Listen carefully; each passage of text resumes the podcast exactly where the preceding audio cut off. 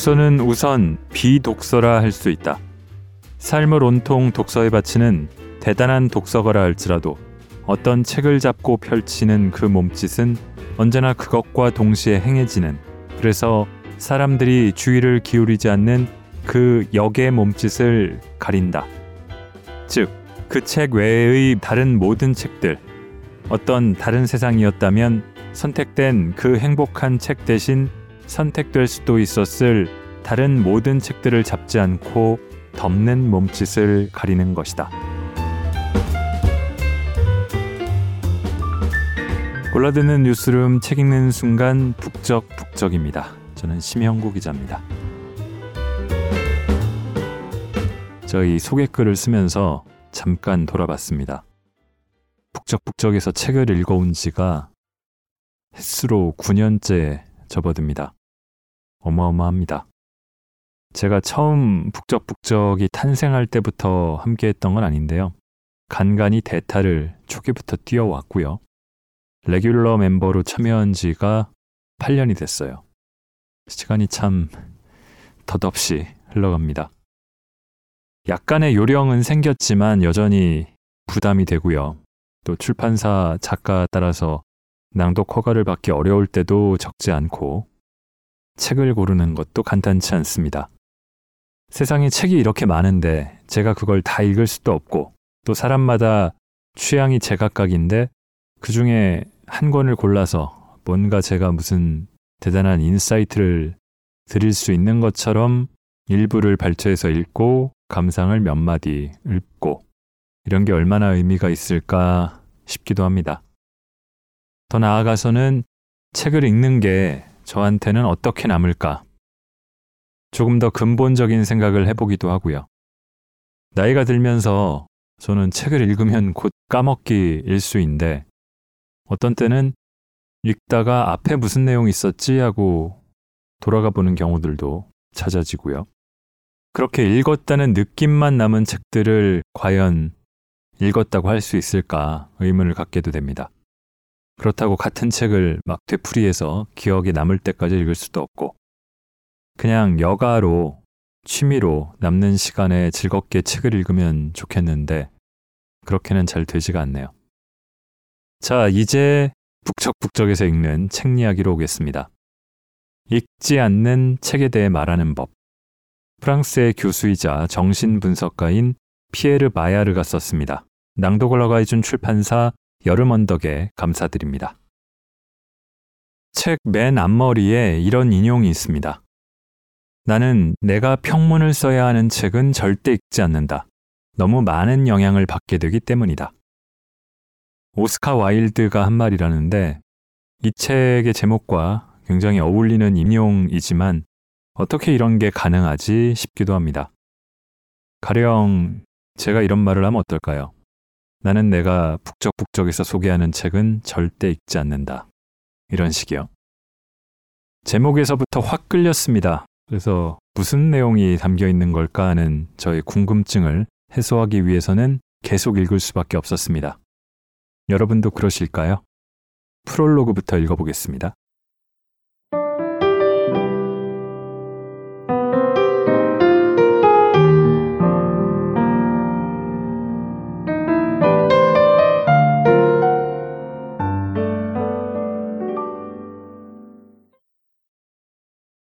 책이라곤 거의 읽지 않는 환경에 태어나서 독서에 그다지 취미를 들이지 못했고 독서할 시간도 별로 없었던 나는 살면서 겪게 되는 이런저런 사정에 엮여 읽지 않은 책에 대해 말할 수밖에 없는 곤란한 상황에 처한 경우가 자주 있었다.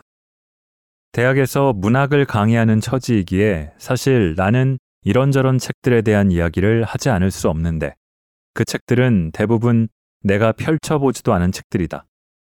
나의 이야기를 듣는 학생들도 대부분 나와 비슷한 처지지만 내가 언급하는 책을 읽은 학생이 단 한 명이라도 있으면 나의 수업은 그것에 영향을 받게 되고 언제라도 나는 곤란한 지경에 처하게 될 위험을 감수하게 된다. 게다가 나는 내가 쓰는 책이나 논문들, 주로 다른 사람들이 쓴 글들을 대상으로 하는 여기서도 어김없이 이런저런 간행물들을 설명해야 하는 상황에 놓이게 된다. 이 경우는 더욱더 곤란하다. 구두로하는 경우는 부정확한 진술도 큰 문제가 되지 않을 수 있지만 글로 하는 논평은 흔적이 남아 진위 여부를 검증받게 되기 때문이다. 나로서는 너무나 익숙한 이런 상황들 때문에 사람들에게 비록 진정한 교훈까지는 아니더라도 적어도 비독서자로서 겪어온 깊은 체험을 전하고 이 금기시되는 주제에 대한 성찰. 이런 성찰은 여러 가지 금기들 때문에 아직도 불가능한 경우가 많다. 이런 성찰을 불러일으키기에 바로 나 같은 사람이 적임자라는 느낌을 갖고 있다.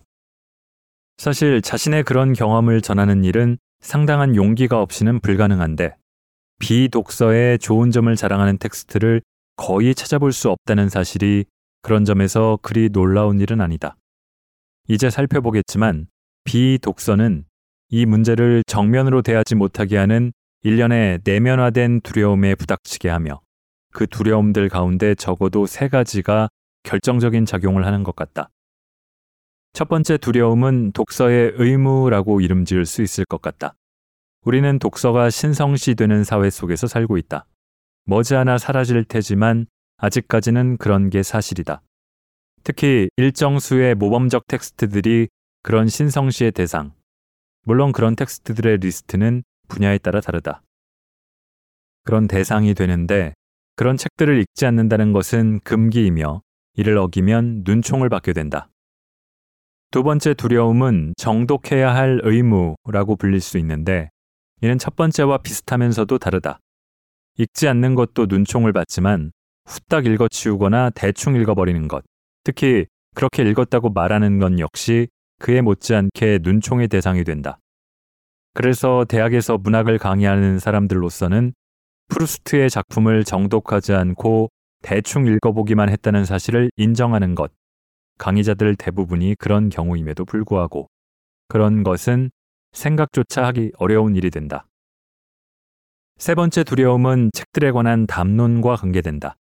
우리의 문화는 우리가 어떤 책을 읽는 것은 그 책에 대해 어느 정도 정확하게 이야기하기 위해서임을 암묵적으로 전제하고 있다.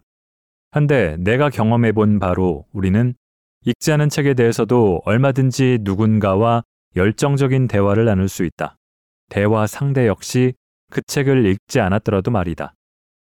앞으로 점차 보게 되겠지만 경우에 따라 심지어 어떤 책에 대해 정확하게 말하기 위해서는 그 책을 통독하지 않거나 아예 펼쳐보지도 않는 편이 바람직할 수도 있다.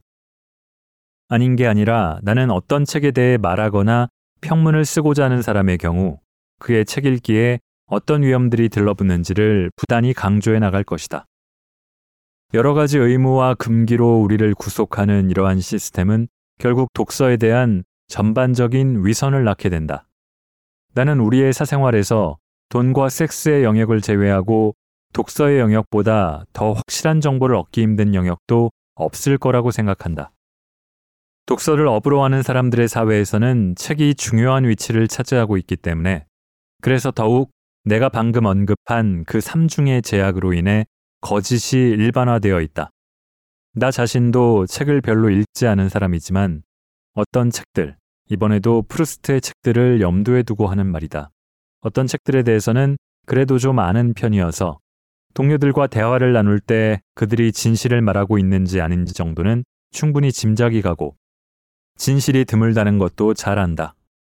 이는 다른 사람들을 기만하는 일이기도 하지만 무엇보다 자기 자신을 기만하는 일인데 이따금 우리는 자신이 속한 사회에서 중요하게 꼽는 어떤 책을 읽지 않았다는 사실을 스스로에게 인정하는 것도 상당히 어려워하고 있다. 또한 다른 영역에서들과 마찬가지로 이 영역에서도 과거라는 것을 재구성하여 우리의 바람에 보다 적합한 형태로 만드는 우리의 능력이 그만큼 대단한 거라고도 할 수 있겠다. 책 얘기를 꺼내는 즉시 자리 잡는 이 일반화된 거짓은 비독서를 짓누르고 있는 터부의 이면으로서 그 밑바탕에는 유년 시절부터 우리를 괴롭혀온 오랜 고뇌가 자리 잡고 있다. 그러므로 어떤 책들을 읽지 않았다는 고백이 이야기하는 그 무의식적 죄책감을 분석하지 않고 이런 상황에서 무사히 빠져나가기를 바랄 수는 없을 것이다. 이 책은 바로 그런 죄책감을 조금이나마 덜고자 하는 의도에서 쓰였다. 읽지 않은 책들에 대해 성찰하고 사람들이 책을 읽지 않고 하는 말들에 대해 성찰하는 일이 어려운 것은 책을 읽지 않았다는 이 비독서라는 개념이 불분명하고 그래서 어떤 이가 어떤 책을 읽었다고 주장할 때 그것이 거짓말인지 아닌지 파악이 쉽지 않은 경우가 종종 있기 때문이다. 아닌 게 아니라 이 비독서라는 개념은 읽는 것과 읽지 않는 것, 이 양자를 분명히 구분할 수 있어야 성립되지만 사실 우리가 텍스트를 만나는 다양한 형태들은 대부분 둘 중 어느 쪽도 아닌 둘 사이에 자리 잡고 있다. 주의 깊게 읽은 책과 한 번도 손에 잡아본 적이 없는 얘기조차 들어본 적이 없는 책 사이에는 여러 수준의 독서가 있으며 이에 관해서는 세밀하게 검토해 보는 게 좋을 것이다. 그러므로 소위 책을 읽었다고 하는 경우 사람들이 독서라는 말을 정확히 어떤 뜻으로 사용하는지에 관심을 갖는 게 중요하다. 사실 이 독서라는 말은 아주 상이한 여러 가지 의미로 쓰일 수 있다. 반대로 분명히 읽지 않은 책이라고 해서 그 책들이 우리에게 이런저런 영향을 미치지 않는 것은 아니다. 그런 책들도 메아리를 통해 우리에게 영향을 미친다. 독서와 비독서 사이의 이 불확실한 경계로 인해 나는 책을 접하는 우리의 방식을 전반적으로 고찰하지 않을 수 없다. 그래서 나는 이 탐구에서 의사소통이 곤란한 상황에서 벗어나게 해줄 테크닉들을 규명하는 데 그치지 않고 그런 상황들의 분석을 통해 진정한 독서 이론의 요소들을 개발하는 데까지 나아가 볼 생각이다. 그리고 그 이론은 독서에 흔히 부여되는 이상적인 이미지에 역행하여 오히려 균열이나 결여, 근사 등 읽기 행위에 내포된 어떤 불연 속성에 의거하는 모든 것에 주의를 기울이는 이론이 될 것이다.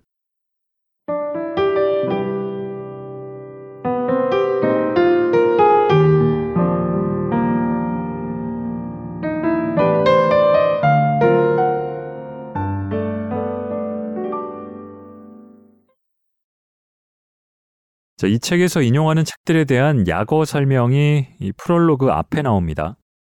UB는 unknown book, 전혀 접해보지 못한 책이고요. SB는 skimmed book, 대충 뒤적거려 본 책. HB는 heard book, 다른 사람들의 이야기를 듣고 알게 된 책. FB는 forgotten book, 읽었지만 내용을 잊어버린 책. 이렇게 분류를 했는데요. 각 약어에 대한 설명을 1부에서 4개의 장에 걸쳐서 전하고 있습니다. 점점 더 궁금해지시나요? 이 중에서 전혀 접해보지 못한 책, 언노운 북에 대한 장을 읽어보겠습니다.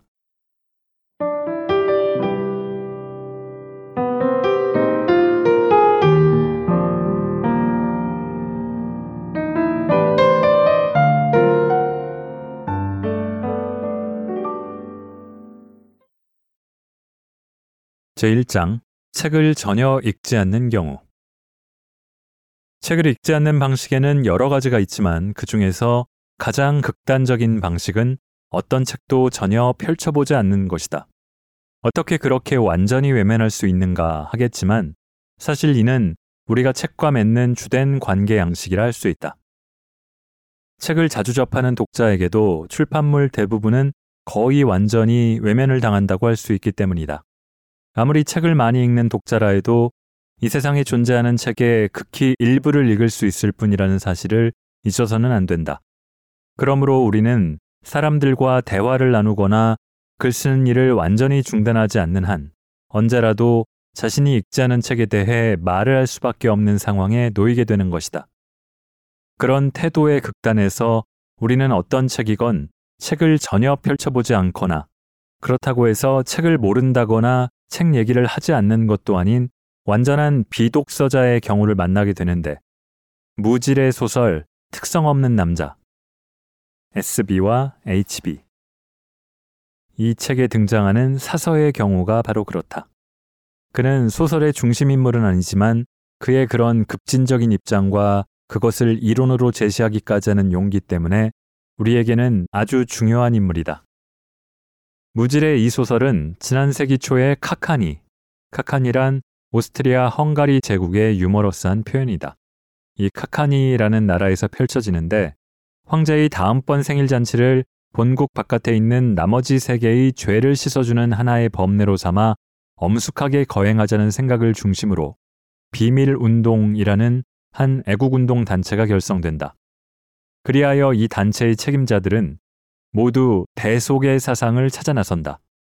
그들은 이 사상을 애매모호한 자신들의 상투적 표현을 통해 부단히 상기시키고 있지만 그러나 그들은 과연 어떤 사상이 그런 사상이 될 수 있는지 어떻게 그것이 자신들의 나라 바깥에서 구제 기능을 발휘하게 되는지에 대해 아무런 구체적 생각도 갖고 있지 않다. 이 비밀 운동의 책임자들 중에서도 가장 우스꽝스러운 인물이 바로 스툼 장군이다. 그는 다른 누구보다도 먼저 이 대속의 사상을 찾아서 자신이 사랑하는 여인, 역시 이 비밀 운동의 일원인 디오 팀에게 주기로 결심한다. 특별한 아이디어도 수단도 없을 뿐더러 새로운 사상을 만들어낼 방도는 더더욱 없는 처지였기에 스툼 장군은 적의 힘에 관한 정보도 좀 얻고 자신이 찾고 있는 독창적인 관념을 가장 잘 조직된 방식으로 손에 넣기 위해 독특한 사상들을 얻는데 이상적인 장소라 할수 있는 황실 도서관에 가보기로 결심한다. 이 도서관 방문은 책들에 별로 익숙하지 않은 이 인물을 엄청난 고민 속에 빠뜨린다. 군인으로서 부하들을 지배하는 데만 익숙한 그가 돌연 완전히 파악할 수도 없을 뿐더러 그에게 어떤 지표도 제공해 주지 않는 방대한 지식과 대면한 것이다. 우리는 그 거대한 도서 보관소의 진열대들 사이를 돌아다녔네. 그러나 자네에게 분명히 말하지만 나에게는 그리 놀라운 광경은 아니었다네. 그 도서 진열대들은 수비군 사열식보다 더 놀라울 게 없었지. 하지만 어느 순간부터 머릿속으로 셈을 해본 뒤 나는 아주 뜻밖의 결과를 얻었다네. 사실 거기에 들어서기 전에 나는 이렇게 생각했네. 만약 내가 하루에 책을 한 권씩 읽어 나간다면, 물론 그로 인해 많이 구속을 받게 되긴 하겠지만, 언젠가는 책들을 모조리 섭렵하게 될 것이고, 그렇게 되면 지성계에 모종의 입지를 마련할 수 있을 거라고 말일세. 어쩌다가 하루씩 독서를 거르는 일이 있더라도 말이야. 한데 우리의 산책이 한없이 길어지기에 사서에게 도대체 이 터무니없이 큰 도서관에 책이 몇 권이나 있느냐고 물어봤을 때 그가 뭐라고 대답했는지 아는가? 자그만치 350만 권이라는 거야. 그가 그렇게 대답했을 때 우린 겨우 70만 분의 1에 해당하는 책들을 둘러본 참이었지. 그의 대답을 듣고 나는 샘을 그만두어 버렸다네. 다른 자세한 얘기는 하지 않겠네. 정부 청사로 돌아온 나는 종이와 연필을 들고 다시 한번 계산을 해보았지. 내가 생각한 방식대로 한다면 1만 년은 걸려야 목표를 달성할 수 있겠더군. 그에게 가능한 독서의 무한을 자각하게 해준 이 도서관 방문은 책 읽기를 단념하게 하려는 생각과 무관하지 않다. 헤아릴 수 없이 많은 책들 앞에서 아무리 일생을 바쳐 거듭 시도해 보아야 영원히 모르는 책으로 남게 될 그 모든 책들을 생각한다면 모든 독서 시도가 그저 헛되기만 한다는 생각을 어찌하지 않을 수 있겠는가. 독서는 우선 비독서라 할 수 있다. 책을 온통 독서에 바치는 대단한 독서거라 할지라도 어떤 책을 잡고 펼치는 그 몸짓은 언제나 그것과 동시에 행해지는 그래서 사람들이 주의를 기울이지 않는 그 역의 몸짓을 가린다. 즉, 그 책 외의 다른 모든 책들, 어떤 다른 세상이었다면 선택된 그 행복한 책 대신 선택될 수도 있었을 다른 모든 책들을 잡지 않고 덮는 몸짓을 가리는 것이다. 특성 없는 남자는 교양과 무한을 가로지르는 이 오래된 문제의 한계를 상기시키지만 가능한 하나의 해결책을 제시하기도 하는데 그것은 바로 스툼 장군이 만난 그 사서가 선택한 해결책이다. 아닌 게 아니라 그는 이 세상의 모든 책들 혹은 최소한 자신의 도서관에 수장된 수백만 권의 책들 속에서 길을 헤쳐나가는 방법을 찾아냈다. 그의 방법은 아주 단순하며 실행을 옮기기도 아주 쉽다. 내가 여전히 그의 소매자락을 붙잡고 있는데 문득 그가 몸을 똑바로 세우더군. 갑자기 키가 너무 커져서 헐렁한 바지가 짧아져 버린 사람처럼 말이야. 그리고는 베일에 쌓인 그 담들의 비밀을 지금 털어놓는다는 듯 의미심장한 목소리로 한마디 한마디 느릿느릿 말을 하더군. 장군님, 제가 어떻게 이 많은 책들을 모두 알 수 있는지 궁금하지요?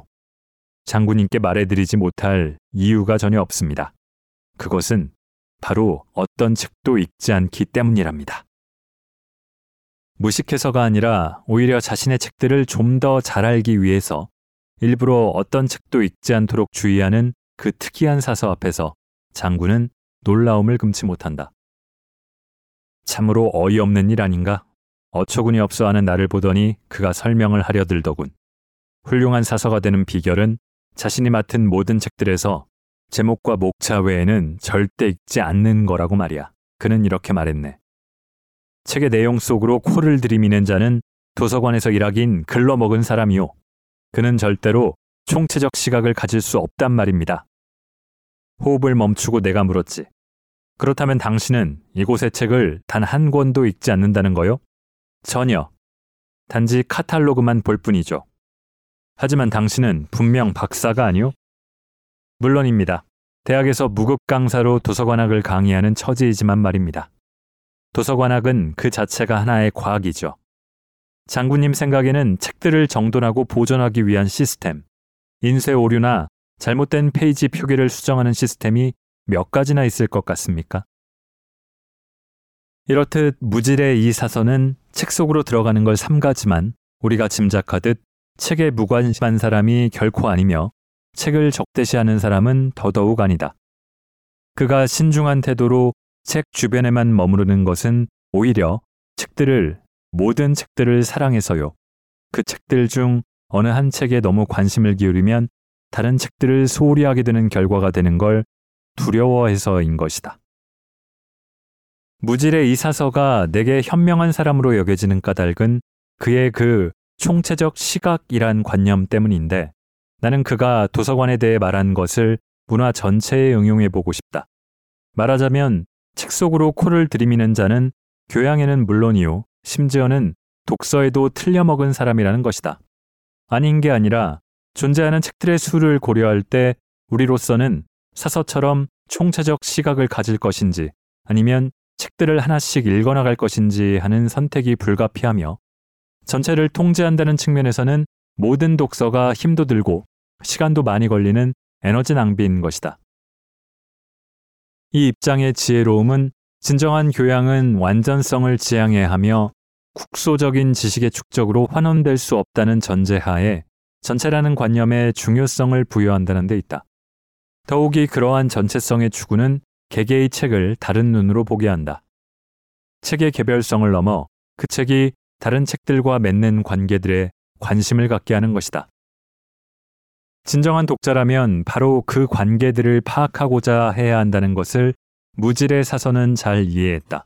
그래서 그는 다른 많은 동료들처럼 책들에 관심을 기울이기보다는 책들에 관한 책들에 관심을 갖는다. 사상들 사이의 모든 소통과 원하는 연결선 설정을 가능케 하는 철도 노선표 같은 뭔가에 관해 몇 마디 덧붙이고 싶네. 사실 그는 불안할 만큼 내게 친절하게 대해주었네. 나를 카탈로그실로 안내해서는 거기에 혼자 머무를 수 있게 해주었지. 원칙상 금지된 일인데도 말이야. 거기에서 일을 하는 것은 사서들만 누리는 권리란 말일세. 어떻든 덕택에 나는 그 도서관의 성소 중에 성소에 있게 되었다네. 마치 어떤 이의 두개골 속으로 들어선 듯한 느낌이었어. 나의 주위에는 온통 책들이 세포처럼 촘촘하게 박힌 서가들 뿐이요. 곳곳에 위로 올라가는 계단들이 있었고 테이블과 연단들 위에는 오직 카탈로그와 도서 목록들, 지식의 정수뿐이었지. 오직 책들에 대한 책들뿐, 읽는 책 따위는 어디에도 없었다네. 소통과 연결선들, 교양인이 알아야 하는 것은 바로 이것이지 특정의 어떤 책이 아니다. 그것은 철도교통 책임자가 여러 기차들 간의 관계에 주의를 기울여야 하는 것과 같은 이치다. 다시 말해서 그는 특정 객차의 개별적 내용물이 아니라 기차들이 어떻게 교차하고 어떻게 연결되는지에 주의를 기울여야 하는 것이다. 게다가 두개골의 이미지는 교양의 영역에서는 관념들 사이의 관계가 관념들 그 자체보다 훨씬 더 중요하다는 이 이론을 강력하게 밑받침해준다. 물론 우리는 이 책들에 관한 책들, 즉 카탈로그들에 깊은 관심을 기울인다는 이유로 어떤 책도 읽지 않으려는 사서의 뜻을 비판할 수도 있을 것이다. 하지만 카탈로그들은 아주 독특한 하나의 지위를 갖고 있으며 사실상 목록의 상태로 환원된다. 그리고 그것들은 책들 사이의 관계를 시각적으로 보여준다는 장점을 갖고 있으므로 책을 미치도록 좋아하여 많은 책을 동시에 통제할 수 있는 역량을 갖고자 하는 이라면 그 관계에 무심할 수 없을 것이다. 이 사서가 택한 방식에 기반이 되는 총체적 시각이라는 관념은 실천적 차원에서 상당한 영향력을 갖고 있다. 그것에 대한 직관적 인식은 그런 특혜를 누리는 일부 사람들에게 그들의 교양 없음이 현장에서 발각될 수도 있는 여러 가지 상황들을 큰 피해 없이 벗어날 수 있게 해주는 수단이 되기 때문이다. 교양을 쌓은 사람들은 안다. 불행하게도 교양을 쌓지 않은 사람들은 모르고 있으나 교양인들은 교양이란 무엇보다 우선 오리엔테이션의 문제라는 것을 알고 있다. 교양을 쌓았다는 것은 이런저런 책을 읽었다는 것이 아니라 그것들 전체 속에서 길을 잃지 않을 줄 안다는 것. 즉, 그것들이 하나의 앙상블을 이루고 있다는 것을 알고 각각의 요소를 다른 요소들과의 관계 속에 놓을 수 있다는 것이다. 이 경우 내부는 외부보다 덜 중요하다. 혹은 책의 내부는 바로 책의 외부요. 각각의 책에서 중요한 것은 나란히 있는 책들이라고 할 수도 있을 것이다. 그래서 이런저런 책을 읽지 않았다는 것은 교양인에게 별로 중요하지 않다. 왜냐하면 비록 그가 그 책의 내용을 정확히 모른다고 하더라도 종종 그 책의 상황, 즉, 그 책이 다른 책들과 관계 맺는 방식은 알 수 있기 때문이다. 어떤 책의 내용과 그 책이 처한 상황의 이러한 구분은 중요하다. 왜냐하면 교양을 두려워하지 않는 사람들이 어떤 주제에 대해서든 별 어려움 없이 말할 수 있는 것은 그것 덕택이기 때문이다. 나는 조이스의 율리시즈를 한 번도 읽은 적이 없으며 HB 아마 앞으로도 그 책을 읽는 일은 없을 것이다. 그러므로 이 책의 내용은 대부분 내게 생소하다. 하지만 내용이 그렇다는 것이지 이 책의 상황까지 그렇다는 얘기는 아니다. 한데 어떤 책의 내용은 대부분 그 책의 상황이다. 내가 하고자 하는 말은 누군가와 대화를 나눌 때 내가 율리시즈에 대한 이야기를 할 수 없는 처지가 결코 아니라는 것이다. 왜냐하면 나는 이 책이 다른 책들과 어떤 관계를 맺고 있는지 제법 정확하게 파악하고 있기 때문이다. 이를테면 나는 이 책이 오디세이아의 모작이라는 것, SB와 HB, 그리고 의식의 흐름에 결부되어 있다는 것, 사건이 더블린에서 하루 동안 전개되는 책이라는 것 등을 알고 있다.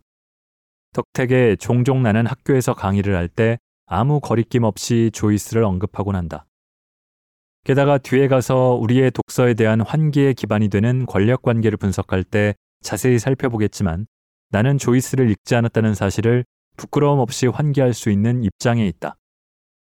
사실 나의 지적 도서관은 다른 모든 도서관이 그러하듯 여러 구멍과 빈자리들로 이루어져 있으나 사실 그것은 별로 중요한 문제가 되지 않는다. 그런 빈자리가 별로 눈에 띄지 않을 만큼 충분히 풍부하기 때문이기도 하지만 책에 대한 모든 담론은 어떤 책에서 다른 책으로 금방 옮겨가 버리기 때문이다.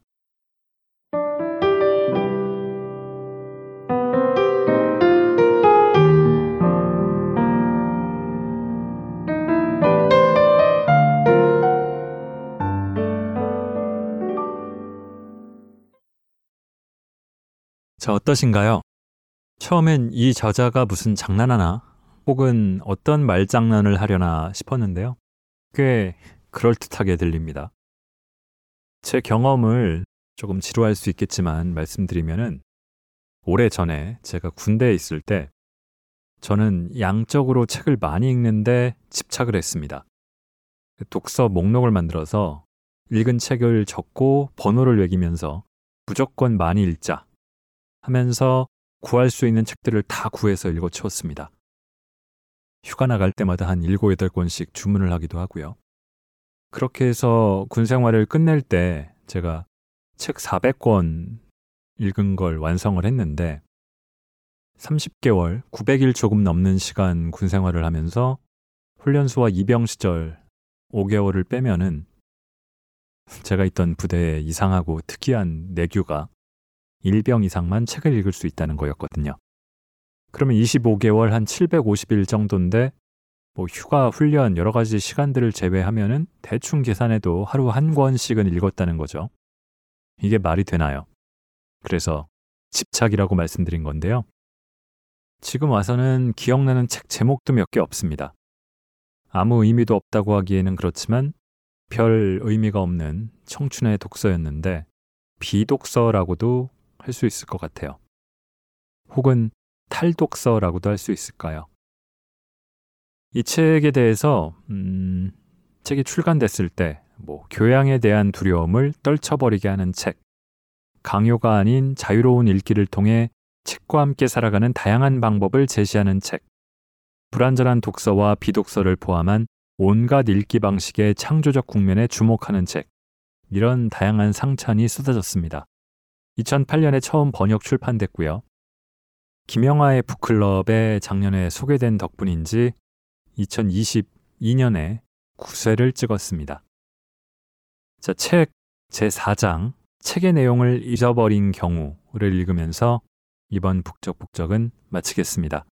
나의 독서는 어디에 해당할지 생각하면서 읽어보셔도 좋고 그냥 이 북적북적 들으시고 읽은 척 HB죠. 허드북으로 분류하셔도 됩니다. 들어주신 모든 분들 감사합니다.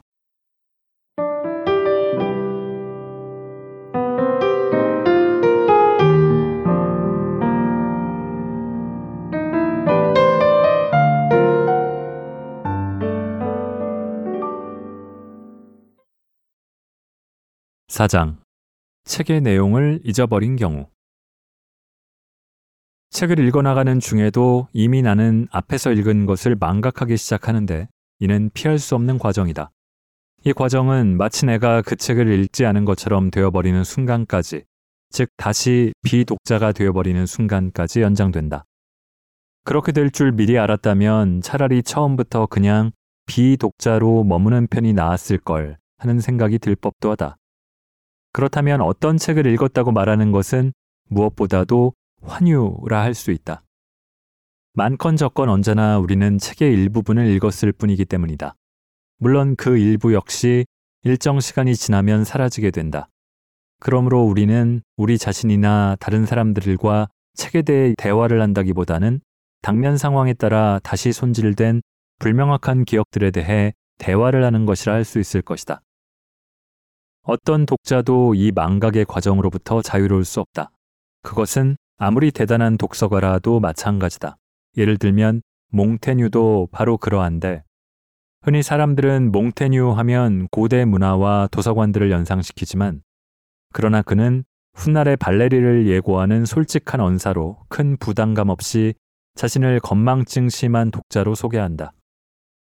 기억력의 결함이라는 문제는 물론 수상록의 가장 유명한 테마라 할 수는 없지만 이 책에 집요하게 등장하는 테마인 것은 분명하다. 몽테뉴는 이 문제와 이로 인한 불유쾌한 일들에 대해 불평을 끊임없이 늘어놓는다. 그는 뭘 찾아보려고 서재로 가다가 자신이 서재에 가는 이유를 잊어버리는 경우가 허다하다고 말한다. 뭔가에 대해 말을 할 때는 생각의 끈을 놓치게 될까봐 장황한 담론을 피하지 않을 수 없었다. 또한 고유 명사를 기억에 담아둘 수가 없어서 하인들을 그들의 직책이나 고향으로 부르기도 했다. 문제가 어느 정도로 심각했는가 하면 몽테뉴는 끊임없이 정체성의 위기를 느끼다가 가끔씩은 그 자신의 이름마저 잊어버리면 어쩌나 염려하면서 정말로 그런 일이 닥쳤을 때 어떻게 일상생활을 영위해 나가야 할지 자문할 정도였다. 그가 이전에 경험한 망각들의 논리상 그런 일이 불가피하게 닥쳐오리라 여겼던 것이다. 기억력의 이러한 전반적인 결함은 물론 읽은 책들에도 영향을 미치며 자신이 쓰는 책의 첫 장을 시작하면서부터 몽테뉴는 독서의 흔적을 간직하는 데 따르는 어려움을 솔직하게 인정한다. 내가 좀 배운 사람이긴 하지만 그러나 나는 기억으로 간직하는 데는 영 젬병이다. 책을 구성하는 모든 요소들, 저자에서부터 텍스트에 이르기까지에 걸쳐 연이어 이루어지는 점진적이고 체계적인 망각에 의해 그 내용들은 들어올 때처럼 빠르게 하나씩 차례로 증발해버린다. 나는 책들을 뒤적거릴 뿐 그것들을 탐구하지 않는다. 거기에서 뭔가 남는 것이 있다면 나는 그것을 더 이상 다른 사람의 것으로 여기지 않는다.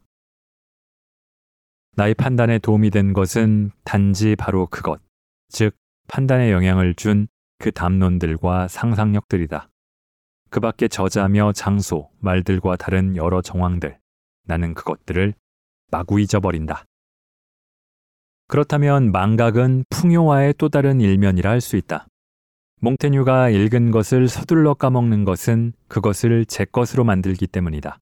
이 경우 책은 마치 어떤 비개인적인 지혜의 일시적인 수탁물일 뿐 자신의 임무를 완수한 후, 즉 자신의 메시지를 양도한 후 곧바로 사라지는 것이라 할 수 있다. 그러나 망각의 부정적인 측면만 있는 게 아니라고 해서 모든 문제들, 특히 망각과 결부된 심리적인 문제들까지 해결되는 것은 아니며 아무것도 기억 속에 고정시킬 수 없다는 사실에 따르는 고뇌가 해소되지도 않는다. 기억 공백의 경험이 많은 몽테뉴는 우리가 만나본 어떤 저자보다도 독서와 비독서의 경계를 완전히 지워버리는 듯한 느낌을 준다. 우리가 읽은 모든 책이 곧바로 의식에서 사라지기 시작하여 읽었는지 읽지 않았는지 기억조차 할 수 없을 정도가 된다면 독서라는 개념 자체가 모든 타당성을 상실하게 되며 펼쳐본 책이건 그렇지 않은 책이건 모든 책은 결국 다른 어떤 책과도 같은 것이 되어버린다. 정도가 좀 심한 것 같긴 하지만 몽테뉴가 책과 맺는 관계는 사실 우리가 책과 맺는 관계의 진실을 말해주고 있을 뿐이다. 우리는 동질의 책을 기억하는 것이 아니라 부분적 독서에서 뽑아낸 조각들, 서로 뒤얽혀 있기 일수인데다 우리의 개인적 환상에 의해 다시 손질된 그 조각들을 기억한다. 말하자면 다른 조각들을 감추는 것이 주 목적인 프로이트가 말한 소위 화면 추억과 유사한 날조된 조각들을 기억하는 것이다. 우리가 휘말려 들게 되는 책에 대한 이 부단한 망각 운동을 가리키는 말로는 독서라는 말보다는 몽테뉴의 경우에 비추어 탈독서라는 표현을 사용해야 될 것 같다. 이 망각 운동은 종종 제목이나 아니면 개략적인 몇 쪽의 내용으로 책을 축소시키는 소멸 운동인 동시에 또한 책을 우리 의식의 표층에서 미끄러지는 모호한 그림자로 탈바꿈시키는 지시 기능 방해 운동이기도 하다. 책들이 단지 지식에만 관계된 것이 아니라 기억 상실, 즉 정체성의 상실과도 관계된 것이라는 사실은 독서에 관한 모든 고찰에서 반드시 고려되어야 할 요소다. 이 요소를 고려하지 않으면 텍스트 접촉의 긍정적이고 축적적인 측면만 헤아리게 될 것이다. 읽는다는 것은 단지 지식을 얻는 것이 아니라 망각하는 것이기도 하다. 말하자면 우리의 내면에서 이루어지는 우리 자신에 대한 망각과 대면하는 것이기도 한 것이다. 몽테뉴의 글들에서 드러나는 독서 주체의 이미지는 자기 자신을 확신하는 단일화된 주체가 아니라 자신이 알아볼 수 없는 텍스트 조각들 사이에서 방황하는 불확실한 존재다. 자신의 것과 다른 사람의 것을 구분할 수 없기에 책들과의 만남에서 자기 자신의 광기와 대면할 수도 있는 그런 끔찍한 상황들에 직면하게 되는 존재인 것이다. 아주 고통스러운 경험이긴 하지만 그러나 몽테뉴의 경험은 교양에 대해 도달 불가능한 이상적인 이미지를 품고 있는 모든 이들을 안심시켜주는 유익한 결과를 낼 수도 있다. 무엇보다 우선 우리가 가끔씩 책에 관한 대화를 나누는 사람들은 누구나 몽테뉴처럼 본의 아닌 비독자일 수밖에 없다는 사실을 명심하는 것이 중요하다. 제 아무리 성실한 독자라 하더라도 말이다.